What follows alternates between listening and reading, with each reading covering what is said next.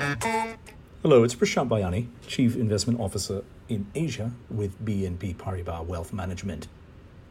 The topic last week undoubtedly was the increase in treasury yields. How far and how fast can it move, and who benefits? So, first of all, the US 10 year treasury yield it trended back up to pre COVID levels, hitting as high as uh, 1.36% last week amid reflationary concerns. Also, the steepness of the yield curve, or the difference between 10 year yields and two year yields, steepened as well, up to around 118 basis points at its peak during the week.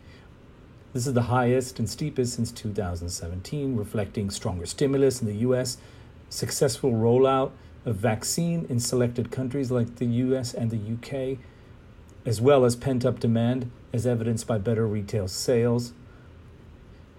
Furthermore, it's also a steepening yield curve, a key signal of our base case of economic recovery. Hence, it's something we expected. As well, our forecast is for higher US Treasury yields. The key is the market's also looking at any sudden increase in real yields. As we know, financial assets have benefited tremendously by the fact that the yields after inflation or real yields have been deeply negative. And in fact, nominal yields that we just spoke about, inflation expectations and real yields all rose during the week. Until, until now, real yields have been range bound.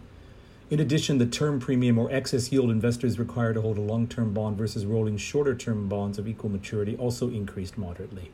However, overall, real yields remain very accommodative and negative, underpinning the recovery.